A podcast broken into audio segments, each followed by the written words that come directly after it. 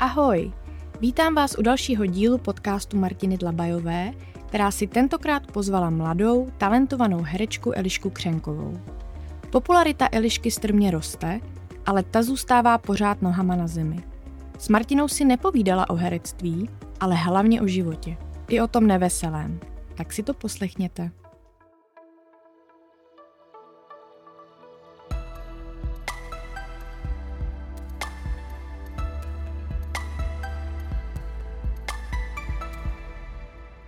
Eliška Křenková je herečka na vzestupu.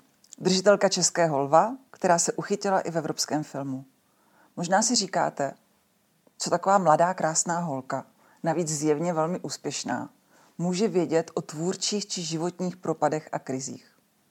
Napadá vás, že je ani nemohla ve svém věku ještě stihnout. Jenomže Eliška klame tělem. Kromě toho, že už má za sebou 16 let v téhle profesi, má za sebou spoustu zkušeností a co se týče období, kdy něco nejde a dře, má o čem vyprávět. A to byla ostatně Eliščina první reakce na to, když jsem jí poprvé povídala o projektu Je OK být chvíli na dně. Když jsem jí projekt popsala v Karlových Varech, nádherně se usmála a řekla, tak to je přesně projekt pro mne. Eliško, vítejte. Dobrý den.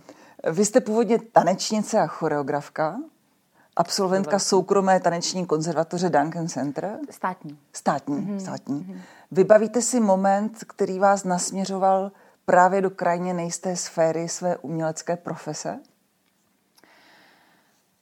Um, no, tak to je to vlastně, ta umělecká profese je nejistá skoro furt, takže já mám pocit, že v té nejistotě vlastně žiju od té chvíle, co jsem se proto rozhodla. A nicméně vlastně už na tom začátku, tak já jsem byla přesvědčená, že, že teda ze mě bude taneční choreografka. A taky jsem to teda vystudovala, ale vlastně už během studií jsem zjistila, že víc tíhnu k herectví. Takže, což bylo pro mě totálně neprobádaný a hlavně já vůbec nejsem z umělecké rodiny, ba naopak. Uh, takže mě vlastně moje rodina od toho na těch začátcích jako velmi odrazovala. A já jsem si to prostě musela prosadit a ta budoucnost byla eh, jako velmi nejistá. Hlavně to všichni tvrdili, že je nejistá. Takže já jsem prostě musela jít za svým. No. Takže jste to věděla, že bude nejistá a přesto jste do toho šla? Uh, ano, já jsem, hlavně, já jsem nějak asi cítila, že nemůžu jinak. Hmm, hmm. Ostatně už v 15 letech přišla nabídka na účinkování ve filmu Rafťáci. Ano. A to byla možná taková ta výhybka. To přehodilo výhybku k herectví na damu. A pokud se nepletu, tak vlastně od té doby pak už jste vlastně na volné noze. Ano. A v několika rozhovorech jste zmínila, že jste zažila už pár krušních období, kdy jste nedostávala role, mm-hmm. ptala jste se sama sebe, jestli to vůbec má smysl, mm-hmm. jestli se profesně někam jinam nepřeorientovat. Mm-hmm. A má smysl se snažit někam se vnutit, připomínat se, pořád se nějak sebe propagovat. Jak, jak dlouho v takovém případě má smysl vydržet a čekat, až se to zlomí? Než dojdou úspory? No, uh, no, ty úspory to je jedna věc. Já teda nemám pocit, že bych se nějak někam tlačila nebo sebe prezentovala. Nedělala jsem to podle mě nikdy a nedělám to ani teď. Uh, aspoň si to teda myslím. Um, já mám nějak pocit, že ty věci přichází tak, jak mají a že jestli se ty věci mají stát, tak se prostě stanou. A myslím si, nebo já se řídím jediným pravidlem sama pro sebe, že se snažím tu práci dělat pořádně a uh, abych měla čistý svědomí, že jsem tomu dala v té době, co jsem to dělala, jsem tomu dala maximum, být zodpovědná a, a vlastně nějakým způsobem věřím, že tahle ta snaha eh, vám zajistí to, že tu práci budete mít. Ale je pravda, že těch období jsem měla minimálně dvě, kdy jsem opravdu dlouho, třeba rok, jsem neměla opravdu žádnou práci. A uh, to poslední bylo teda, kdy to bylo takhle dlouhý, uh, ne, uh, tak bylo předtím, než jsem natočila film Tiché doteky. Bylo to jednou vlastně, to bylo těsně předtím, než jsem dostala pustinu a to byl ten moment, já už jsem to někde zmiňovala pár, párkrát, kdy jsem šla po ulici, řekla jsem si, jo, že jsem se fakt úplně spletla, co když to jako nemám dělat, mm. protože jsem to nějak cítila zevnitř, že to je, to je moje poslání, to, je, to mám dělat v životě. A, a vlastně mi došlo, co když ne, co když jsem se fakt zmílila. Ale naštěstí vlastně velmi rychle, protože záhy potom jsem dostala tu roli v té pustině. Mm-hmm. Takže záhy potom se vlastně ukázalo, že, že to tak není. A, a to stejné vlastně se mi stalo, když jsem ten rok neměla, nebo téměř rok před těma tichýma dotekama. A to je přesně ono, že oni už pak nejdřív jako si řeknete, budu v klidu, Nejdřív, takhle, nejdřív, cest, já, já jsem prostě cestovala nejdřív. Pak vám doš, dojdou úspory na mhm. cestování, hmm. takže uh, tak se nějak pohybujete v Praze, snažíte šetřit, ale pak už docházejí úspory i proto. No a uh, no, takže tam byl jako druhý moment, ale já jsem hned záhy vlastně dostala jako ty tichý doteky, takže nějakým způsobem věřím, že když se člověk dostane na dno, tak přijde pak vlastně ten zlom, tak to přijde. Kdy, kdy se může od toho dna odrazit. Uh-huh, uh-huh. A když se dívám na filmy nebo, nebo seriály nebo pořady s váma, tak já si myslím, že to je vaše poslání. Děkuju. vy, vy to sama říkáte, my jsme byli vychovaní k práci, k činorodosti, k výkonu, vlastně žijeme v takové té výkonnostní společnosti. Ano. Stále něco dělat, neválet se, nelelkovat. A to se mně moc líbilo, že vy obhajujete lelkování jako psychohygienu. Ano.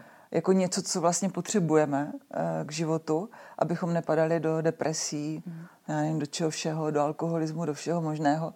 A pomohlo vám i lelkování v těch krizových obdobích? Určitě. Ono to uh, lelkování je takový, jako, je trošku srandovní slovo, ale uh, já jsem o tom opravdu přesvědčená, že uh, práce je skvělá, i když nás baví, i když nás naplňuje. Nicméně od nás, od našeho vnitřního života, nás podle mě oddaluje od sebe samých. Že vlastně tím, že, tím, že tu kapacitu máme naplněnou těma povinnostma, tou prací, tak nedokážeme tolik vnímat sami sebe. Takže já jsem přesvědčená o tom, že mm, jakýkoliv druh volna, ať už je to prostě cestování, anebo je to prostě opravdu jenom doma nebo na chatě, procházka, cokoliv, prostě mít opravdu čas sám pro sebe a pro svoji vlastní hlavu uh, a, a duši je opravdu potřeba, protože jinak to je přesně ono, že jinak sami sebe jako ztratíme a začneme to řešit nějakýma jinýma uh, věcma nebo přesně upadat do depresí, protože vlastně pak najednou nevíme, co chceme, kde jsme, uh, jestli je nám dobře, co se nám líbí, co se nám nelíbí. Nedokáže, nemáme prostor na to si uvědomit a vstřebávat věci, které se nám dějou. Já si myslím, že, že ten, ten prostor na to vstřebávání těch zážitků a těch, těch věcí, co se nám v každodenním životě dějou, tak je strašně vlastně potřeba, aby to tělo to dokázalo zprocesovat. A když, když nemá tu možnost, tak začne být prostě přehlcený a, a, a začne být špatně. A mně se to, teďka nedávno se mi to vlastně i stalo, uh, v září, září první půlka října, kdy uh, opravdu jsem jako cítila, že potřebuju zpomalit. Jsem jako věděla, že, že uh, nějakým způsobem se mi ten ventilek jako naplňuje. Um, dokonce mi začalo pískat v uších z toho, což je nějaký jako, což je znak vlastně e, nějakého, to, je, to vlastně hraničí až s panikou a je to opravdu znak nějakého vnitřního přepětí, pokud to samozřejmě není v rámci nějakého úrazu, což jsem teda neměla. A, a takže to jsou přesně momenty, ke kterým by nemělo docházet. A jako prevence je to e, podle mě mít prostě volno, lelkovat, nudit se, a být prostě sám ze sebou. No a když jsme u toho lelkování, tak uh, uh, máte to nějak jako v kalendáři třeba, protože při tom uh, nabitém uh, diáři člověk si musí nějak najít čas, nějaký rituál, nebo máte mm. nějaký rituál, mm. že třeba ráno 20 minut něco děláte, půl hodiny něco děláte. Jak si, jak si to lelkování jako naplánujete v tom nabitém diáři? No, eh, co se týče dovolených, tak eh, ty si plánuju a ty si musím držet v eh, diáři, jinak jsou prostě a nejede přes ně vlak. Nejede a prostě přes ně nejede vlak. Hmm. Prostě jsem se naučila uh, říkat ne nabídkám, kterými do toho, kterými do toho zasahují. Teď je to samozřejmě těžší s tím covidem jako, a to je přesně ono podle mě, proč já jsem se přehltila, protože jsem začala mít jako strach, co bude, což vlastně v té práci je to furt, člověk furt má, když jste na volné noze, furt máte strach z toho, co, co bude, ale naučíte se s tím nějak žít a vlastně eh, s tím covidem to, mm, to najednou nabobtnalo ještě do nějakých jako uh, uh, měřítek, o kterých nikdo podle mě netušil, uh, že takhle, jak, že se to může takhle strašně vlastně zhroutit a že ta nejistota může být ještě daleko větší. Mm-hmm. A, a vlastně jsem v závěru jsem se tím teda nechala spláchnout taky a proto se mi to podle mě stalo, že, že vlastně si myslím, že jsem nějakou práci neměla vzít uh, kvůli tomu, mm-hmm. abych, abych jako měla volno. Ale takže dovolený prostě přes dovolený nejede vlak a uh, taky dělám to, že vlastně nedělám víc věcí v jeden den. Že buď točím, nebo hraju v divadle, uh, nebo mám focení, uh, nebo mám rozhovor, rozhodně jako prostě se snažím ty, ty věci nekombinovat, abych, abych přesně mm-hmm. se mhm. nezahlcovala. Mm-hmm.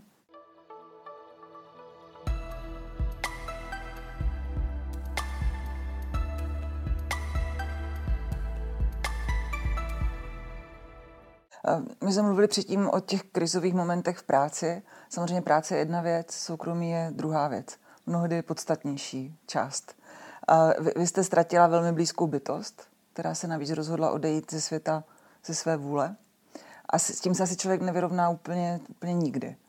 A mě by zajímalo, jak jste se dostávala z toho nejhoršího, protože ta osobní krize prostě je ještě fakt něco, něco horšího. Jak se vrátit do nějakého funkčního stavu, kdy, když máte pocit, že to absolutně nejde a že už to nikdy nepůjde, tak jak se vrátit jako zpět? Uh, no, já si myslím, že je že není nemožný se, se s takovouhle ztrátou jako smířit. Já si myslím, že třeba já jsem s tím konkrétně smířená, že jsem se přesto dostala. Nicméně uh, jsem proto musela toho spoustu udělat, musela jsem tomu jít naproti, aby se to tak stalo, protože jsem prostě nechtěla strnout vlastně v té v bolesti a, a v nějaký jako nespravedlnosti života, světa a tak dále, co, co člověka vlastně jako napadá. Um, takže já, takže já nějakým způsobem, ale s tím žiju dál, ale nicméně je to určitě věc, která mě neskutečně sformovala a je to pro mě určitě jako milník v mém životě a vždycky bude. A uh, určitě jsem jako jiný člověk než předtím, ale vlastně si troufám říct, že jsem mnohem lepší člověk než předtím. Že jsem se v určitou chvíli vlastně rozhodla, že, um, že si myslím, že vlastně na všech špatných věcech lze nějakým způsobem najít i to dobrý, i když se to v tu chvíli prostě zdá jako nemožný, tak eh, se to nějakým způsobem v čase jako vykrystalizuje, že něco dobrý, i když je to maličkost, i když je to třeba jenom člověk jiný, který vám prostě z té tragédie prostě najednou vyvstane jako nejlepší přítel, nebo, nebo to, že vlastně jste schopný eh, jako mm, eh, se sám o sebe opřít. A tohle je třeba věc, kterou jsem vlastně jako z této zkušenosti získala, že, že jsem se dokázala prostě jenom sama o sebe opřít a, a vlastně mi to strašně pomohlo do budoucna. Takže, takže já si myslím vlastně, že je to nějakým způsobem vlastně nepropadat uh, těm chvílím, které jsou, byly a budou a není jich málo. To je další věc, kterou já jsem, mě na to v životě nikdy nikdo nepřipravil, že, že život je tvrdý a že se občas teda opravdu nemazlí. A já jsem z toho byla hrozně rozčarovaná. Hmm. A uh, takže vlastně bych asi jako chtěla, aby mě někdo řekl, když jsem byla mladší, že je možný, že nastanou tak jako opravdu hodně těžké chvíle. A abych nebyla z toho tak překvapená. A zrovna třeba ta smrt uh, si myslím, že uh, z nějakých diskuzí se, se hodně výjímá, že, že mluvit o smrti je něco jako z prostýho, ale vlastně je to něco, co je prostě uh, co je naprosto spředený s životem. To je jako narození a smrt, to tak je, jako čeká nás to všechny a, a prostě to tak, takovým způsobem je. Myslím si, že tato uh, diskuze ve veřejném prostoru hodně chybí. Uh, myslím, minimálně jako uh, v západní kultuře tak si myslím, o západní společnosti, tak si myslím, že opravdu hodně chybí. No, a, ale i tady ty nejtěžší, protože si myslím, že vlastně umrtí uh, blízkého člověka je opravdu jedna z nejtěžších věcí v životě tak i tyhle ty věci fakt stojí za to se do nich jako nepotápět a nesnažit, i když je to těžký, tak se snažit prostě se tím se tím prostě nechat jako zvalchovat a nějakým způsobem si třeba zastavit, vydechat to a vlastně v první chvíli myslet jenom na to, nebo tohle jsem dělala já, já jsem myslela prostě na to, že musím hlavně tohle přežít. A to mi pomohlo. A díky tomu jsem i, i pochopila, co znamená věta a, a, žít v přítomném okamžiku, což vlastně je strašně sprofanovaná věta. Já jsem si vždycky říkala, to, to jsou takový prostě šanty, keci. a, ale najednou vlastně mm, jsem nebyla ani schopná myslet, uh, co bude po zítří. A, a musím říct, že vlastně ten, ten život v něčem byl jednodušší, protože jsem se, že, že jsem se moc... Uh, že jsem, ne, že jsem nedokázala plánovat a myslím si, že to hodně jako tu hlavu vlastně zanáší úplně zbytečně, protože nikdo stejně nic nevymyslíme, stejně prostě člověk mění, život mění, prostě to tak je. je, je to, to jsou strašně hluboké myšlenky. Je, je třeba možné, to já vůbec netuším, protože to není moje profese, to je vaše profese, je možné tyhle věci třeba přes to hraní předat dál? Protože já teď jako myslím konkrétně na to, že vy jste vlastně něco podobně silného teď prožila nedávno na filmovém plátně. Mm-hmm. Uh, mám na mysli Martianské lodě, uh, úžasný film. Film inspirovaný skutečným příběhem Martina Kišperského.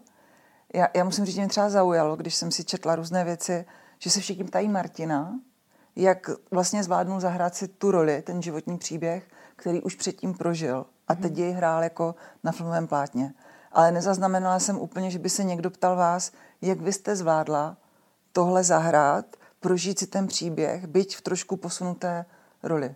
To musela být síla, ale možná to byla příležitost tyhle věci, o kterých mluvíte, předat dál. Z mojí zkušenosti, a já to mám moc ráda, když eh, se to jako podaří, když mě potká ten projekt v pravou chvíli, tak to herectví opravdu může fungovat jako terapie, um, skrz kterou vlastně um, pustíte ven emoce, které si třeba nedovolíte, e, nedovolíte normálně pustit nebo se do nich položit. Třeba například.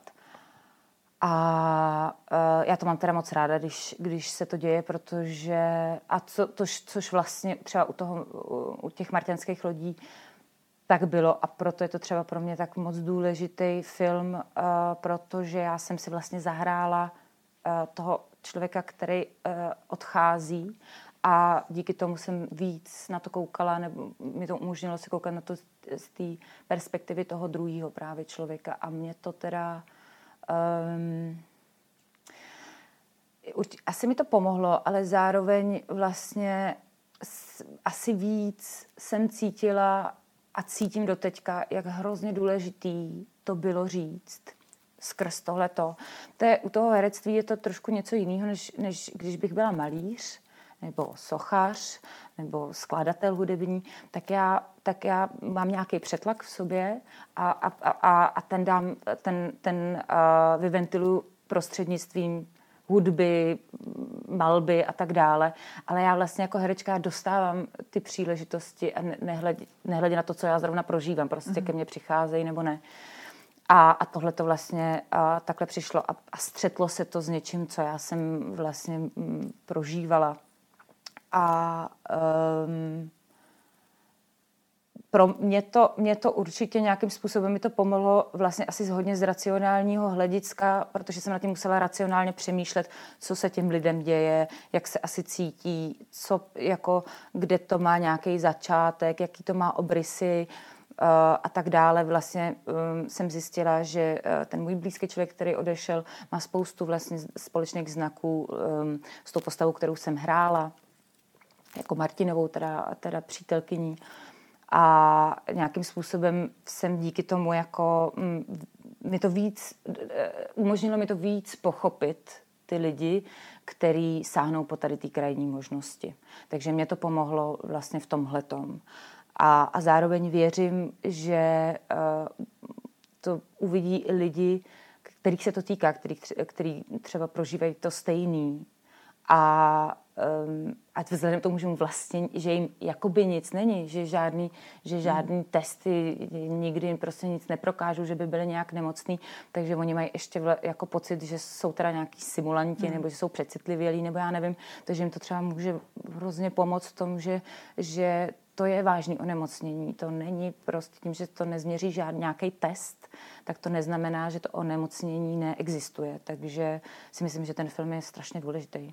Mm-hmm a je, je teda hodně silný, hodně silný. A vy jste mluvila jako moc pěkně i o té, o té potřebě mluvit o smrti. Hmm. Snažíte se to třeba už nějak předat i mladším lidem, protože jste v nějakém věku, mně se to tak ve vašem věku o něco později stalo, že jsem najednou, nejdřív jsem se učila od těch starších a pak jsem chtěla ty věci už předávat těm mladším. Mm-hmm. A, a vlastně tohle je třeba jedno téma, které jako bude těžké předat, ale třeba i jim říct, že ten život není jenom o těch radostech, ale má to i tuhle stránku a, a můžou být někdy těžké chvíle. Máte třeba potřebu tohle už někomu dál předat? No, tak asi ne nějak oficiálně, ale nicméně se to snažím předat tím, že o tom uh, otevřeně mluvím. Mm-hmm. A, a um, já třeba sama bych chtěla uh, být připravená nějak, když na to se jako nikdy reálně člověk nedokáže připravit nebo nemůže připravit, ale nějakým způsobem jako vědět, že, že ta smrt se jako týká i mýho života. Jakože vlastně já jsem to vždycky vnímala, že takovéhle věci se dějou někde daleko ode mě nebo ve filmech a, hmm. a vlastně jsem vůbec, při, při, připadala jsem si nedotknutelná.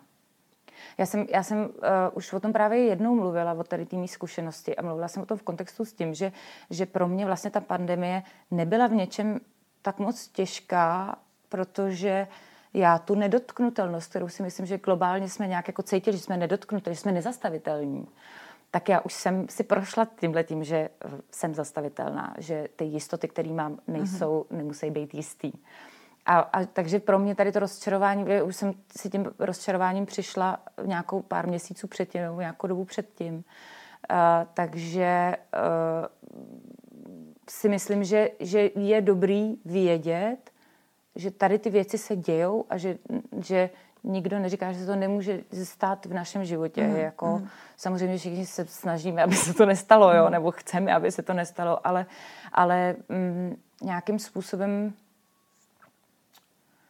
No, prostě si myslím, že je důležitý, důležitý to předávat a, a celkově já jako jsem se, jako tím, co jsem prožila, tak jsem, tak jsem zjistila, že hodně věcí uh, opravdu jako nefunguje, co se týče pohřbů a takových věcí, že, že to nejsou věci, které jdou nějakým způsobem jako zevnitř od srdce, že to vlastně, uh, že to nemá, uh, že třeba ty pohřby jako nemají rituální smysl, jako mají mít a tak dále. Takže si myslím, že uh, jako a snažím se o tom mluvit nějakým způsobem, ale nějak nevím, jak bych to mohla předávat nějak oficiálně. No to, jako, už, nějak... to, už je, to je ono přesně, že o tom mluvíte. Dík, díky za to. Uh, já, já už půjdu k závěru toho našeho rozhovoru, protože se snažíme vlastně to tradičně ukončit nějakým receptem na ten odraz ze dna, na, ten, na to, jak víc těch krizových situací. Uh, je nějaký zaručený typ, nějaké doporučení Elišky Křenkové, jak se odrazit od dna? Snažit se nepanikařit, snažit se nehysterčit a, a prostě jenom to nejhorší jako vydržet a snažit se prostě v tom uklidnit a ono to opravdu přestane, protože když je člověk na dně, tak není jiná možnost, než že se odrazí zase nahoru. Děkuji moc za rozhovor. Taky děkuji. Poslouchali jste další díl podcastu, který je určen všem, kteří věří, že to jde. V rozhovorech Martiny Dlabajové s hosty, kteří už řekli jde to. Tak ahoj zase příště.